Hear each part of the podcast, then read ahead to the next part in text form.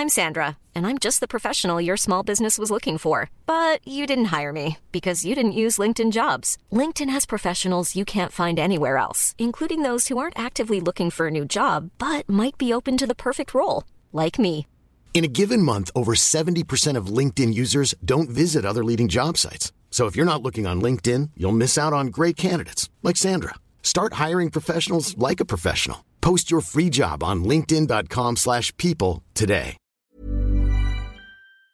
Hi, I'm Lawrence Dallaglio, host of the Evening Standard Rugby Podcast, brought to you in partnership with QBE Business Insurance. The show is available to listen to now and right up to the end of the season when the winners of the Champions Cup will be crowned at Tottenham Hotspur Stadium and the fight for the Premiership title will be decided at Twickenham. QBE is one of the world's leading insurers and they will help your business build resilience through risk management and insurance solutions. Subscribe and download now wherever you get your podcasts. Thanks for listening. Hi, I'm John Weeks, and this is the Standards Tech and Science Daily. Coming up, the lizard fossil that looks like a Chinese dragon. First, though, Houston, Odysseus has found his new home. Odysseus has landed on the moon and made history as the first private spacecraft to successfully land on the lunar surface. Our equipment is on the surface of the moon, and we are transmitting. So, congratulations, IM team. We'll see how much more we can get from that. That's from NASA's live footage of the Houston control room, following a few minutes' delay establishing a connection. But touchdown on the moon's south pole happened at around 20 to midnight last night. Steve Altemus, CEO of Intuitive Machines, the firm behind the Odysseus lunar lander, shared this message after the landing was confirmed. Uh, what an outstanding effort. I know this was a nail biter, but we are on the, on the surface and we are transmitting. And uh, welcome to the moon. It's a huge feat for the space exploration company, and it's thought the mission's success will open the floodgates to more future private missions to the moon. Now, from the very latest spacecraft launch to one of the very earliest, NASA engineers are carrying out a final push to re establish communication with Voyager 1 after losing contact. We think perhaps maybe a cosmic ray hit a place in the computer, maybe flipped a bit. We don't know. And so Voyager 1 went from sending back good science and engineering data to all of a sudden sending back just a series of ones and zeros very repetitively. So in a sense, Voyager 1 went from having a conversation with us to now just essentially there's sort of a dial tone. That's Linda Spilker from NASA's Jet Propulsion Lab, who's been talking to us about the probe. It was launched back in 1977 and has ventured more than 15 billion miles from Earth, securing its place as the furthest travelled object made by humanity. However, since mid November last year, Voyager 1 has struggled to transmit its data back to Earth. Linda told us how they're trying to re establish communication. We think the main computer, of the flight data system, may be the place with the problem. So we've tried a number of simple fixes, turning things on and off, etc. And we know we can command Voyager. We've told it to go to, for instance, a, a higher rate of sending back data. That was successful. So we know it still can take commands from us. During its more than 40 years in space, the probe found new moons around Jupiter, spotted another ring around Saturn, and took a special picture of all the planets together in one shot.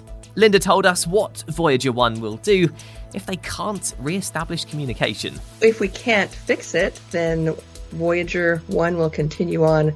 We have this gold record on board, and the cover of the gold record shows a picture of a man and a woman relative to the spacecraft. And on board that record are over 100 pictures of places on the Earth and also hello in many different languages. So, in a sense, we're sending our message in a bottle.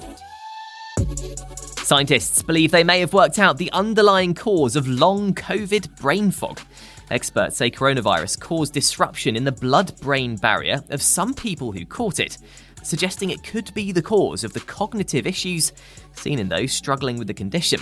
After analysing the serum and plasma samples of COVID patients who needed hospital treatment in 2020, researchers from Trinity College Dublin and research centre Future Neuro found that those with long COVID who had leaks in the blood brain barrier had brain fog, while those without disruption did not. It's hoped this new understanding of the underlying cause will allow experts to develop targeted therapies for patients in the future. Now, picture a typical Chinese red dragon. Paleontologists in the Guizhou province in southern China have found a fossil that looks just like that, and they've depicted it in full for the first time. It's the skeleton of a long necked 240 million year old marine reptile called the Dinocephalosaurus orientalis, which was originally identified in 2003. But the discovery of additional, more complete specimens since then has enabled an international team of scientists to depict the creature in full. Experts have shared an artist's impression of the creature from the Triassic period, with a snake like head, a super long neck, and sharp teeth. Coming up, how snakes hit the evolutionary jackpot. Stay up to date with the latest tech and science news. Hit follow during the break. I'm Sandra, and I'm just the professional your small business was looking for. But you didn't hire me because you didn't use LinkedIn jobs. LinkedIn has professionals you can't find anywhere else, including those who aren't actively looking for a new job but might be open to the perfect role, like me. In a given month, over 70% of LinkedIn users don't visit other leading job sites. So if you're not looking on LinkedIn, you'll miss out on great candidates like Sandra. Start hiring professionals like a professional. Post your free job on linkedin.com/people today. This edition of Tech and Science Daily is brought to you by the AXA Startup Angel Competition. I'm Sharmadean Reid, founder and CEO of the Stack World, and I'm here to help you turn your business dream into reality. There are six chances to win the competition, including two top prizes of £25,000, mentoring from myself and leading UK founders, plus business insurance for a year thanks to AXA. Go to standard.co.uk forward slash AXA Startup Angel for details on how to enter and complete your entry by the 2nd of June 2024. Good luck. Welcome back. There's more evidence that the ice in Antarctica is melting at a dangerously fast rate.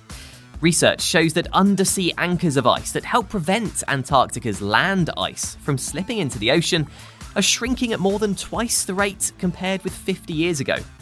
The anchors are called pinning points, and they form when part of a floating ice sheet anchors itself to an elevation on the ocean floor, creating a visible bump on the otherwise smooth ice shelf surface.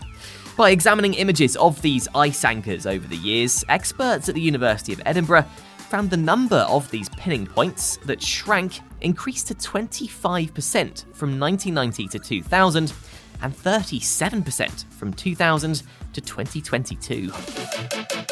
Scientists at the University of Southampton have found that bacterial cells buddy up their defense systems to fight off viruses, a discovery which could change the game when it comes to tackling antimicrobial resistance. Experts at the uni found that within each cell of bacteria, different defense systems combine to fight off phage viruses, aka the good viruses designed to kill bad bacteria but keep the good stuff intact. The researchers said that by learning how bacteria defend themselves, they can develop effective strategies to kill them off using phage viruses when antibiotics don't work. And finally, an international team of scientists say snakes hit the evolutionary jackpot millions of years ago. And it turns out that speed was a big factor. Snakes evolved up to three times faster than lizards, with massive shifts in traits associated with feeding, locomotion, and sensory processing. Researchers say the key to their success was the development of legless bodies, advanced chemical detection systems, aka how they smell with their tongue, and flexible skulls, which allowed them to pursue a broad range of prey and live in almost any environment. You are up to date. We're back on Monday afternoon at 1. See you then.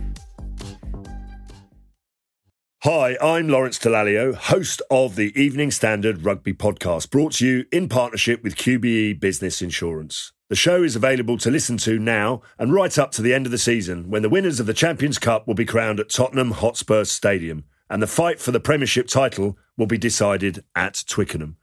QBE is one of the world's leading insurers and they will help your business build resilience through risk management and insurance solutions. Subscribe and download now wherever you get your podcasts. Thanks for listening.